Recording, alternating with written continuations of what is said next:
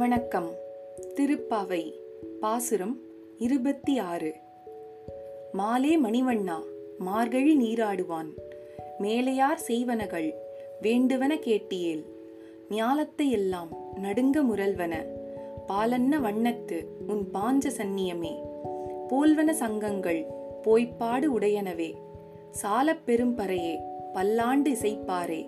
கோல விளக்கே கொடியே விதானமே. ஆலின் இலையாய் அருளேலோர் எம்பாவாய் பொருள்.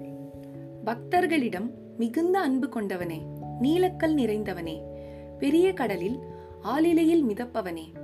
பெரியவர்களால் வழி வழியாக மேற்கொள்ளப்படும் மார்கழி நோன்பிற்கு உலகத்திய அதிர வைக்கும் ஒலியையும் பால் சாதம் போன்ற நிறத்தையும் உன் சங்காகிய பாஞ்சஜன்யத்தை போன்றதுமான வலம்புரி சங்குகளையும் பெரிய முரசுகளையும் பல்லாண்டு பாடும் பெரியோர்களையும் மங்கள தீபங்களையும் கொடிகளையும் தந்து இந்த நோன்பை நிறைவேற்றுவதற்குரிய இடத்தையும் அளித்து அருள் செய்ய வேண்டும்.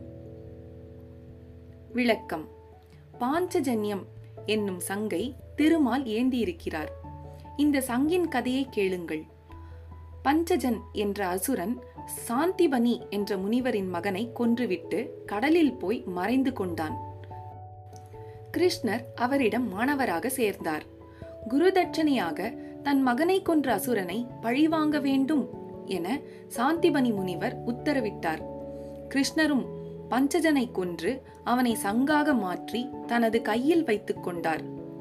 அசுர சங்கு என்பதால் தான் குருட்சேத்திர களத்தில் அதை ஊதும் போதெல்லாம் அதன் பேரொலி கேட்டு எதிரி படைகள் நடுங்கின.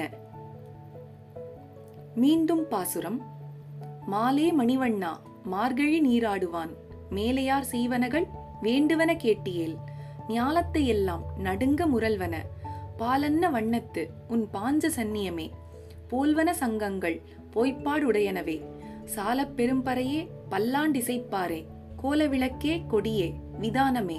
ஆலினிலையாய் அருளேலோர் எம்பாவாய். நன்றி.